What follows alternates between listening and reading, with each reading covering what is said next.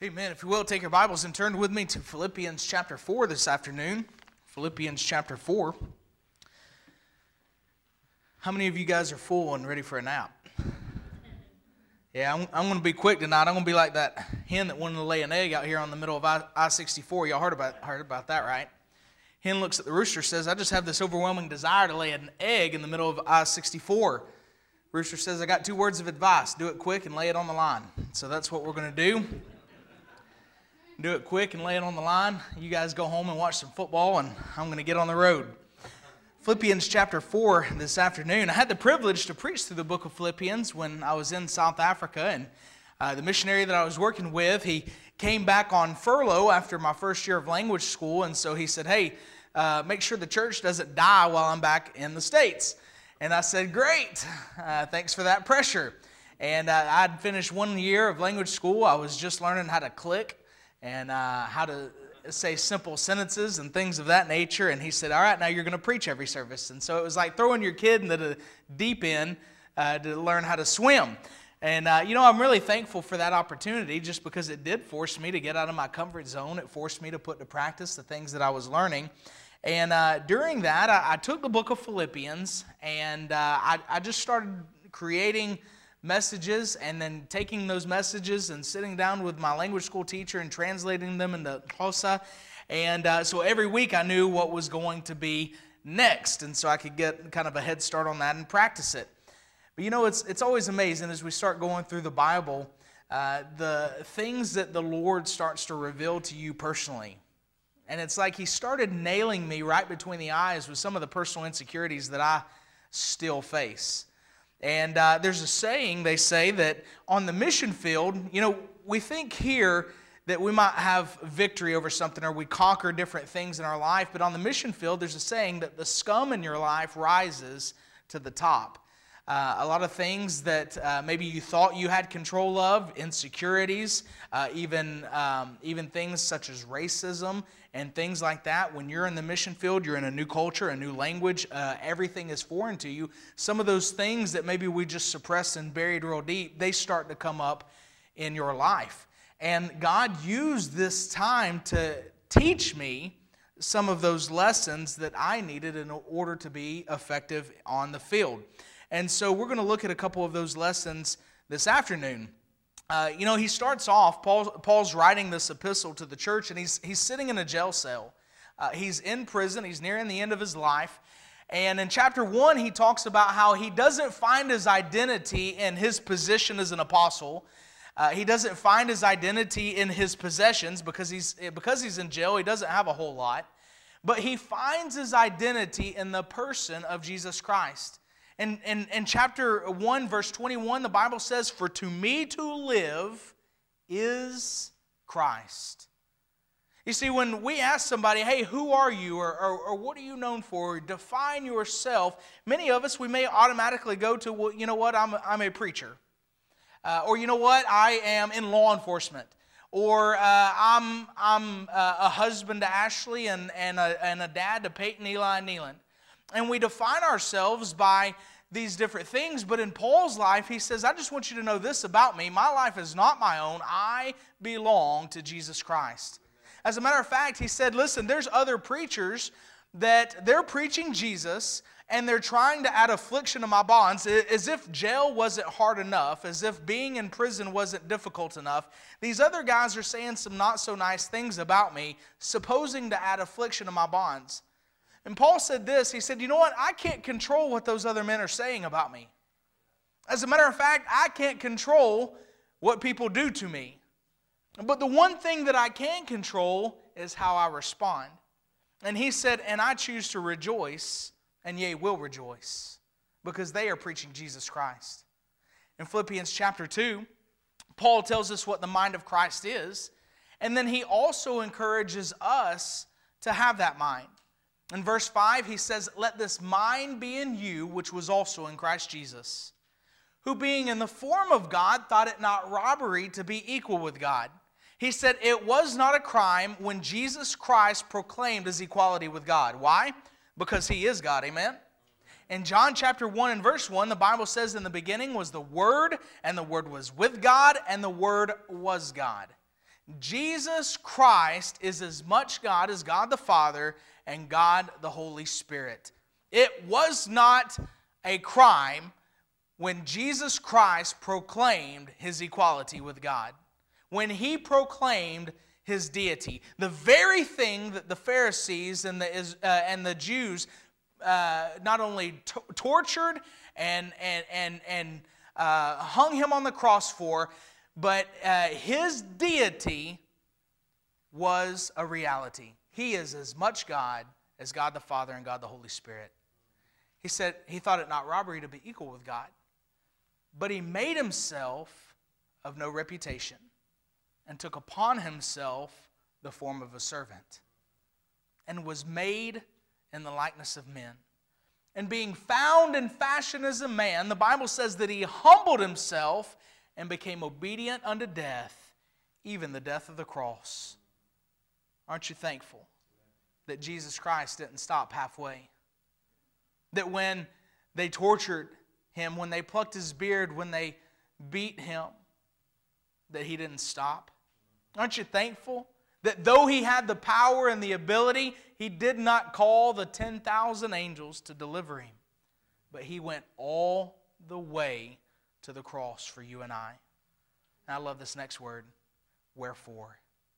As a result of Jesus Christ taking all of that sin, all of that shame, all of that which we deserved upon himself, and laying down his life for you and I, wherefore, God has also highly exalted him and given him a name which is above every name.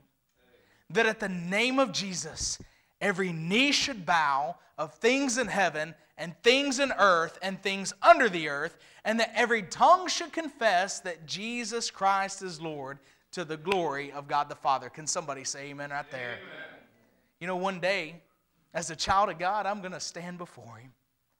And it may be by death, or it may be that we are raptured up. The dead in Christ shall rise first, then we which are alive and remain shall be caught up in the air to meet him in the air, and so shall we ever be with the Lord. But regardless of how we go, what a glorious day that will be. Amen. To be absent from the body is to be present with the Lord. Amen. And we'll be reunited with our Savior for all eternity. But you know, there's another side to that. You see, for us, that's a joyous occasion because we have bowed the knee and we have confessed with the tongue Jesus Christ as our Savior. But all around this world, there are souls that they have not bowed the knee and they have not confessed with the tongue Jesus Christ. But my friend, you can be rest assured that they will do so in the next life. But instead of well done, the next words that they hear will be Depart from me, for I never knew you. We have a job to do. In chapter 3, Paul talks about how his past does not determine his future. He says, Listen, if there's anybody that has a right here to brag about my spiritual condition and all the accomplishments that I had, before I was saved, he said, It's I. He said, I was born of the tribe of Benjamin. I was a Hebrew among Hebrews. Concerning the law, I was blameless. He said, You know what? I didn't just keep the law, but I, I, I was the law. He said, I was a persecutor of the church. I made sure that other people kept the law that they were supposed to keep. He said, Concerning zeal, no one could touch me. I was the most zealous of them all, but I counted it all but loss for the excellency of Christ. He said, When I met Jesus, all of that was behind me, and now I press toward the prize of the mark of the high calling of God in Christ Jesus. He said, Today my greatest desire is that I may know him and the power of his resurrection, having fellowship with him even in his sufferings, and then being made conformable unto his death. I wonder so many times in today's society, in our churches in America today, you know, most people, they don't have a problem following Jesus as long as it doesn't cost them anything. But I wonder how many of us would follow Jesus if it meant having fellowship with Him even in His sufferings, if it meant picking up our cross, the instrument of our death, and following Him. But that was Paul's greatest desire. You know, I'm thankful that today that my past doesn't determine my future. Amen. Now, i will just be honest with you. Don't you love that when a preacher says, I'm going to be honest with you? Like, I'm going to stand here and lie to you. Well, guess what? I'm going to be honest with you. I'm here as a product of the bus ministry. Amen. I wasn't raised in church. Uh, as a matter of fact, when I was a young young person going to church, um, I went by myself from the time that I was 11 all the way up until I had my own family. Uh, I, I got saved as a product of Vacation Bible School uh, when I was a young man, and I got plugged into church. And uh, the way I got plugged into my church that I finally, you know, was raised through my teen years, my pastor at the time was also my baseball coach. And so I'd love to tell you that I started going to his church because I was just so in love with Jesus, but the truth is, I wanted to make sure I got a starting position at second base. But you know, it was there that God began to work in my heart. I made friends with his children and other guys in the church. But I always remember 14, 15 years old, I wanted to do something for God. I wanted to serve Him somehow. And I always remember sitting there, especially on the big days, you know, when uh, Mother's Day would roll around. Uh, at our church where we grew up, they would always, they'd, they'd line the, the front altar with roses. And all the young people at the close of the service, they'd come down and they would pick up a rose and then they would walk down the aisle and take it to their mom and say, Happy Mother's Day. And you know what? I remember sitting there about three rows back with all the other teens, and I was the only one of my friends that stayed in my seat. I, remember how my heart would break. I didn't want anybody to know it, so I'd fight back the tears. But I remember saying, God, can you ever use my life the way that you're going to use theirs? I remember when Father's Day would roll around, my friend Philip, um, I, I always liked him, but I didn't like him on this day because he always got up and he sang this song called "I Have a Goodly Heritage." Anybody know that song? It starts out, it's like, I, uh, I may not have riches or wealth as some others may, but I have a father who knows how to pray. And so he would sing that song, and it talks about the goodly heritage he has because of his parents bringing him to church. And, and I remember he would sing that song, and I grew to hate that song. As a matter of fact, while Philip was singing it, I didn't like him very much either. Because you know what? I didn't have that goodly heritage. I remember when they would all get up and they would come down to the altar and they would pray with their dad. They'd hug their neck and thank them for bringing them to church. I remember I'd sit there in the pew without my folks there. And I'd say, God, can you ever use somebody like me? You know, I didn't have that goodly heritage then. You can look back there on that prayer card, and I can tell you what, I got one now. And they have followed me literally all over the world serving Jesus. And your story may be very similar.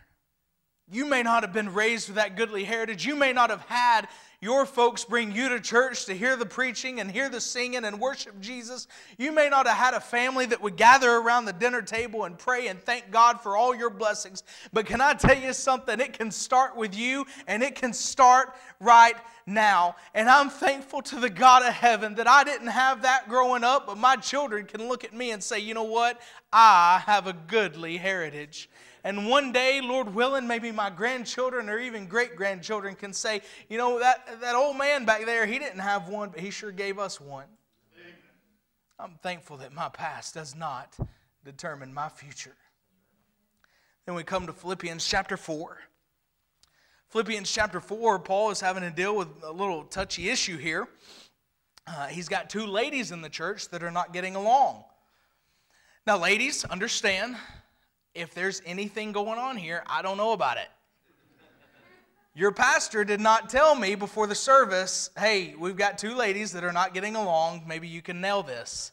That's not what happened. But I'm sure that if it happened in the, Apostle Paul's church that he started, it's very possible that maybe, maybe not today, but maybe down the road, we'll have to deal with some of these same issues. But Paul's having to deal with that. We're not even sure what they were arguing about, and maybe it was the color of the drapes on the windows. And I think I'm safe there because you guys don't have drapes on your windows.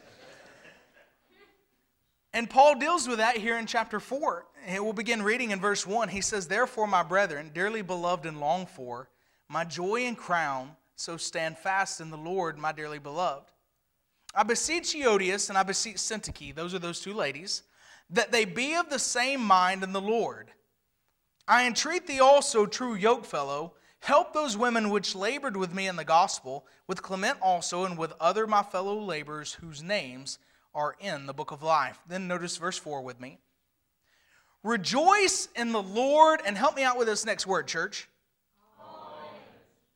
You know, that's not too bad. One of the hardest things in the world is to get a bunch of Baptists to do anything at the same time. now that you're ready, let's try that again, okay? Rejoice in the Lord. Always. And again, I say rejoice. For just a few moments this afternoon, I'd like to preach two lessons that God taught me on the mission field. Two lessons that God taught me on the mission field. Lesson number one, you ready? Learn to control your thoughts, or your thoughts will control you. Learn to control your thoughts, or your thoughts will control you. You see, there in verse 4, we're told to rejoice in the Lord always. Now, you guys help me out. This is the Sunday evening crowd, even though it's a little bit earlier. So, you guys are the cream of the crop. Y'all, are, y'all are one step below the Wednesday night crowd, who is like the top of the top. So if you are the Wednesday night crowd, then guess what? You're really on top of things. So when is always? Always. It's pretty self explanatory, isn't it? How about at all times? You see, we're told to rejoice in the Lord always, and that is not dependent upon our circumstances. You see, it's easy for us to rejoice in the Lord on a beautiful day like today when we could come into this beautiful remodeled uh, auditorium and we can sit in the air conditioning. And I don't know where fall went, but I'm hoping it's somewhere around the corner. But regardless, we can come into this beautiful building. We can sit in these nice chairs. We can uh, look at this beautiful backdrop, hear the beautiful song service, hear the great preaching, and all of that. And it's easy during those times for us to rejoice in the Lord, isn't it? On Sunday mornings, when we've had a good night's rest and we get up and things are going our way, my aunt and uncle fixed me breakfast this morning, and I tell you, it's been one of the best Sunday mornings I've had in a long time. It's easy for us to come into God's house on a Sunday morning when everything's going your way and rejoice in the Lord, isn't it? But what about when the storms come? What about when your phone rings and it's your younger brother telling you that your dad's died. November 1st will be five years since I lost my dad to a massive heart attack. We were in a church in Knoxville, Tennessee when that, when that phone rang, and it changed my life. I know Pastor's coming up on one year since he lost his mom to cancer. It's not so easy to rejoice in the Lord during those times, is it? It's not so easy to rejoice in the Lord when the storms of life surround you and you can't even see uh, his face in front of you. You don't have friends to your right or your left that you can lean to, and you feel like you're all alone. It's not so easy to rejoice in the Lord when the rest of the world has no idea what you're going through. But we're told to rejoice in the Lord always. You know, that's not dependent upon our circumstances, it's not dependent upon the situation that we're in. There's two times in the Christian life where we're going to face hardship. One is because of the consequences of sin, and I think we can clearly see that in Scripture.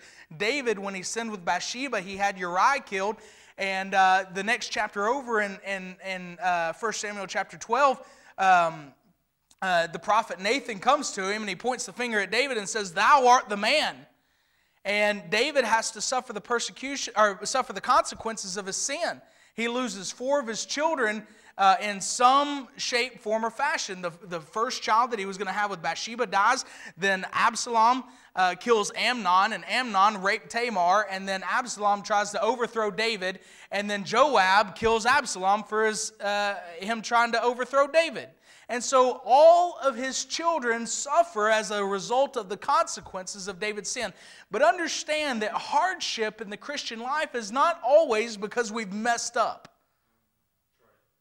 According to James chapter 1, the Bible says, Count it all joy when you fall into divers temptations, knowing this, that the trying of your faith worketh patience. And when we allow patience to have her perfect work in us, then we can be perfect and entire, wanting or lacking nothing. Now, that doesn't mean that we're going to be perfect and not ever slip and stumble. But it means that on the other side of the storm, on the other side of the trial, then we will be more like Jesus than we are right now. And we're to count that joy. One preacher said it like this He said, In the Christian life, we live from a series of storms.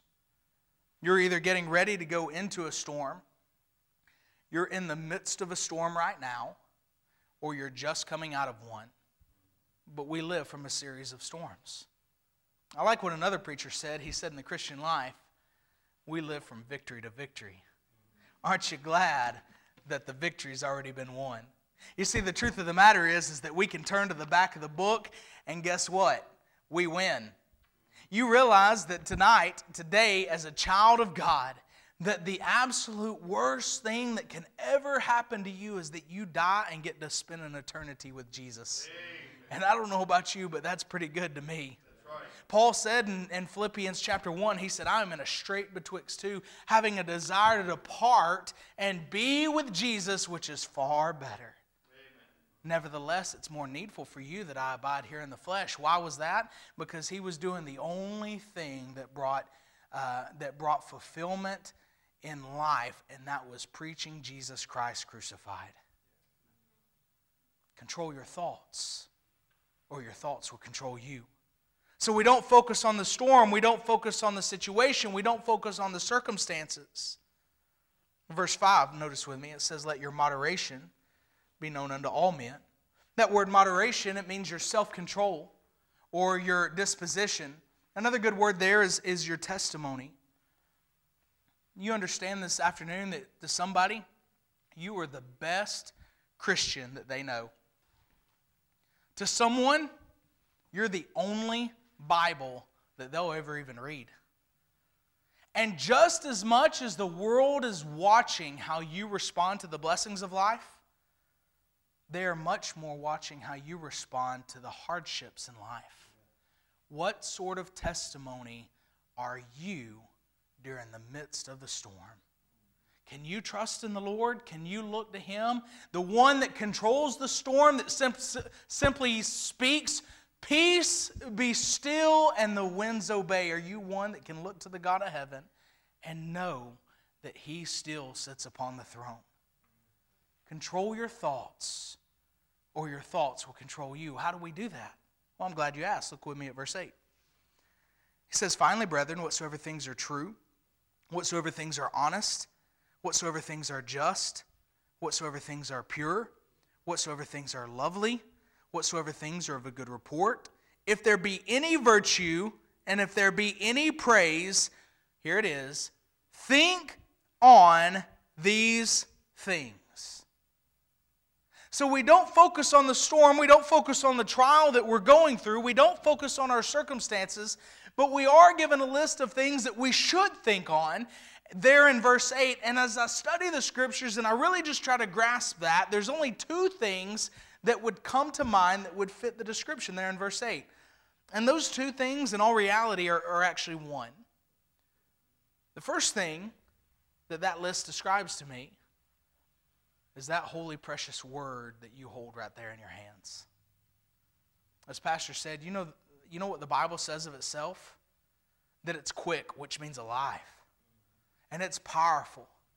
And it's sharper than any two edged sword that pierces even the dividing asunder of a man's soul and spirit.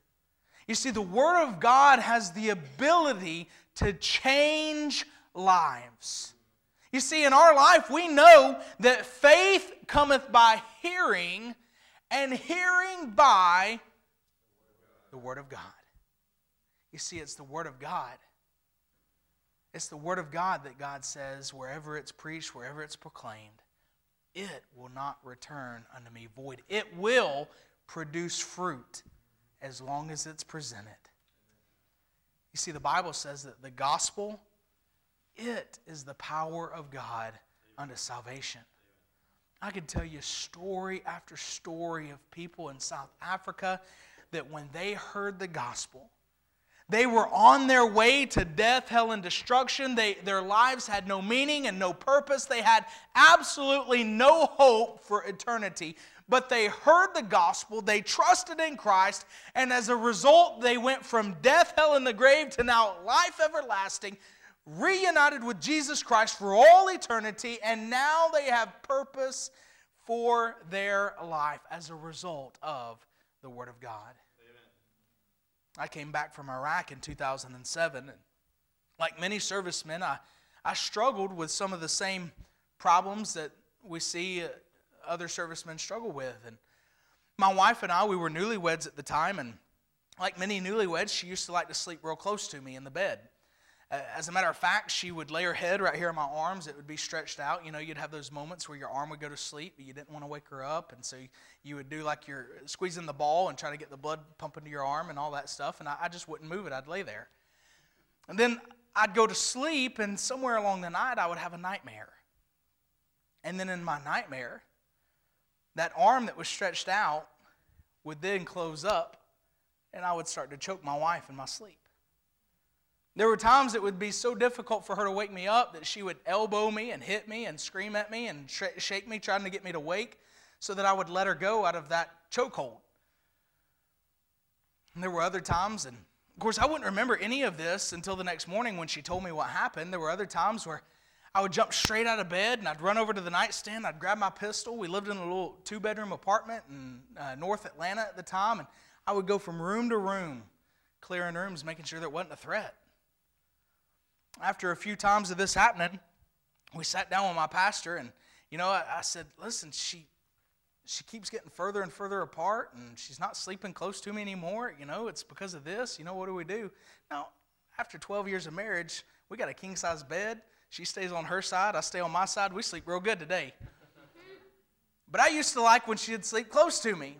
And then she started scooting over and saying, No, I think I'll stay over here now.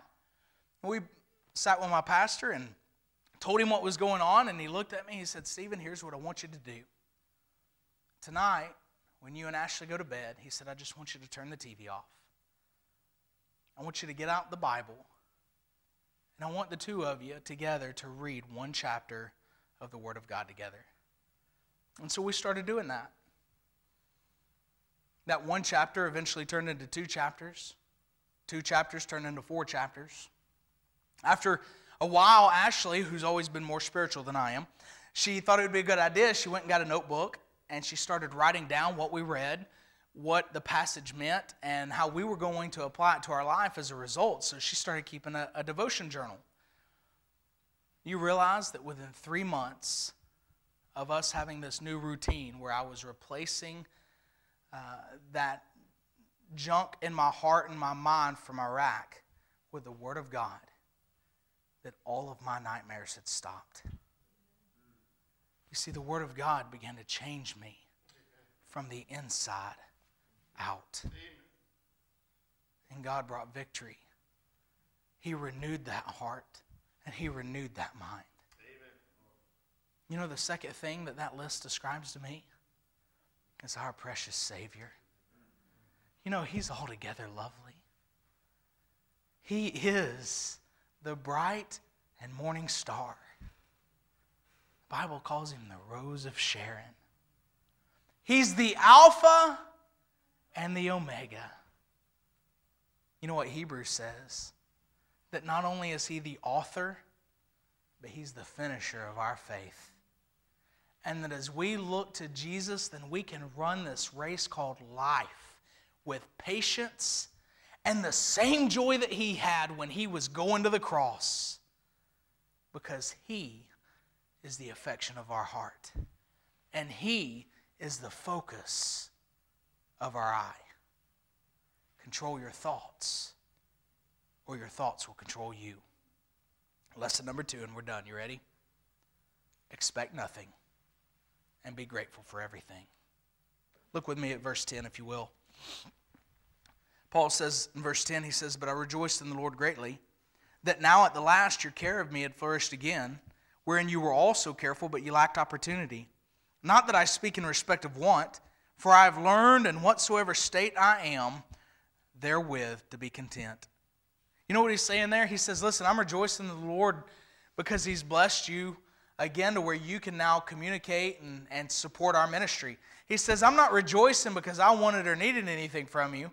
He said, I'm rejoicing that God has blessed you. He said, It's not because you didn't give uh, before because you didn't want to, but you didn't have the opportunity. You didn't have the, uh, the means to do so. In verse 17, he says, It's not even that I desire a gift from you. He said, But I desire fruit that would be added to your account.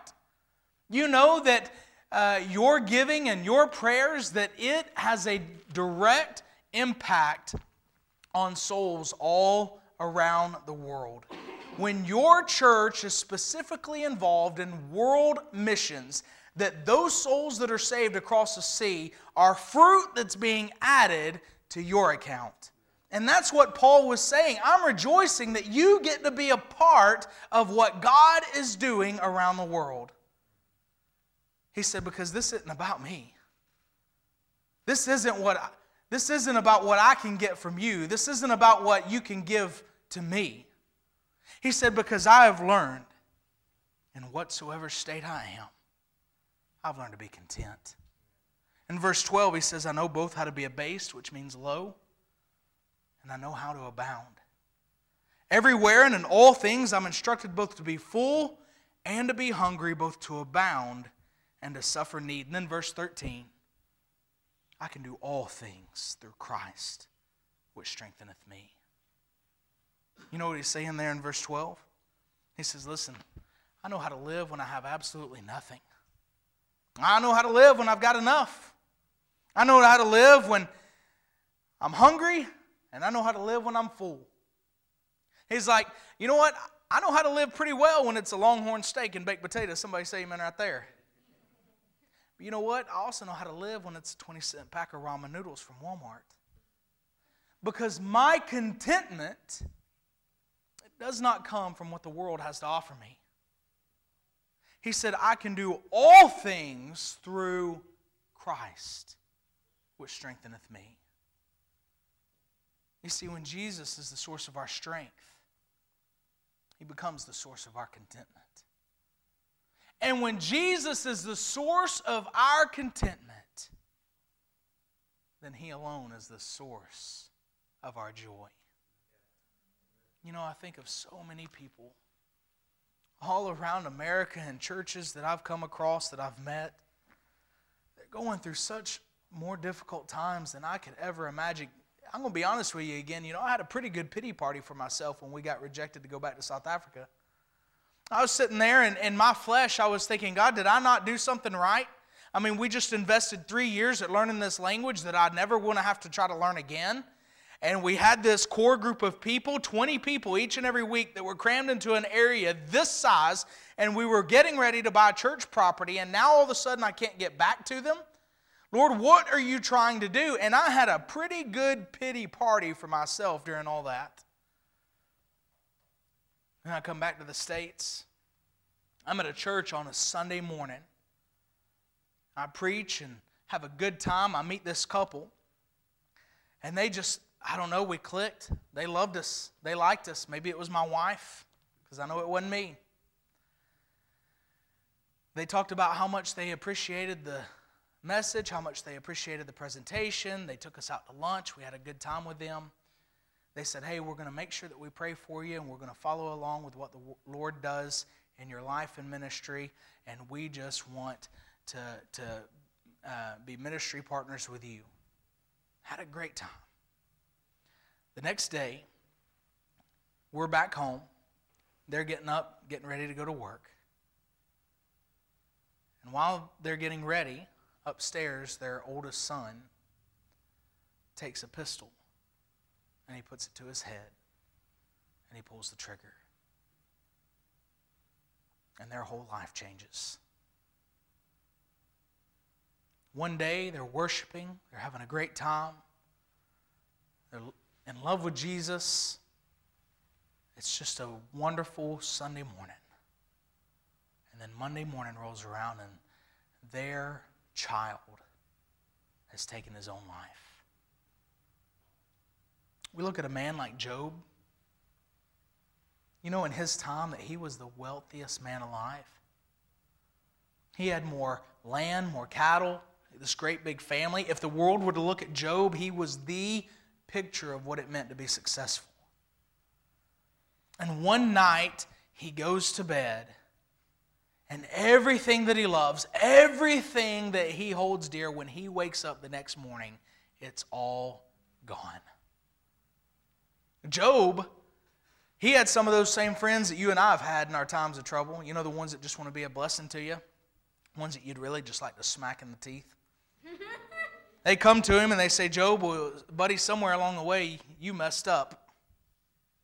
And now God is punishing you for your sins. Well, Job, Job knew that he hadn't done anything wrong. But his buddies are saying, hey, well, if you'd have done this and not done this, then you wouldn't be in the situation that you're in. Or had you not done this and done this instead, then maybe all this trouble wouldn't have befallen you.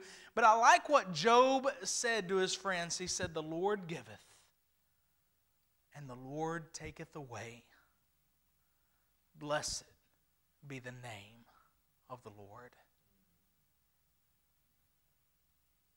And I want to leave you with this question this afternoon. If you woke up tomorrow and everything that you love, everything that you hold dear, it was all gone. But you still had Jesus. Would Jesus be enough? Who in the world am I to complain when Jesus has given me so much? When Jesus is the source of your strength, he then becomes the source of your contentment. And when Jesus is the source of your contentment, we can learn to have real joy. Control your thoughts, or your thoughts will control you. And expect nothing.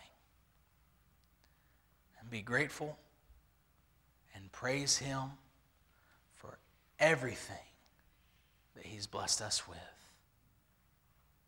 If you woke up tomorrow and Jesus was all you had, would He be enough?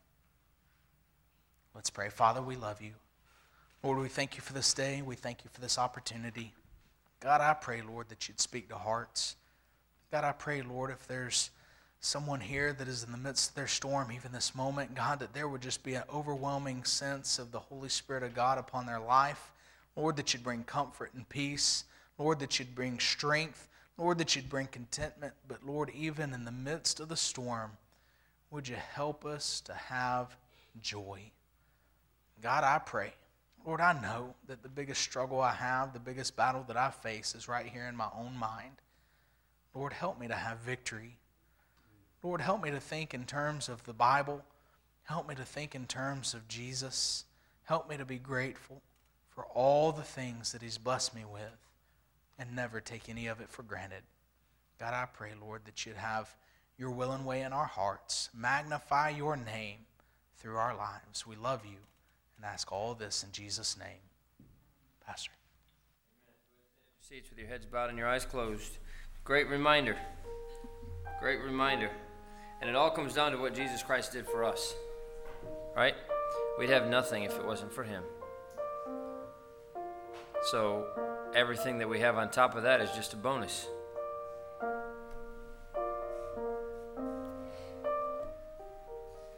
We don't know what a lot of the people in the world are going through, a lot of Christians in the world go through. We have it so good. We have it so good. Perhaps God used something that He said to speak to your heart tonight, and if He has, then the invitation is open. You.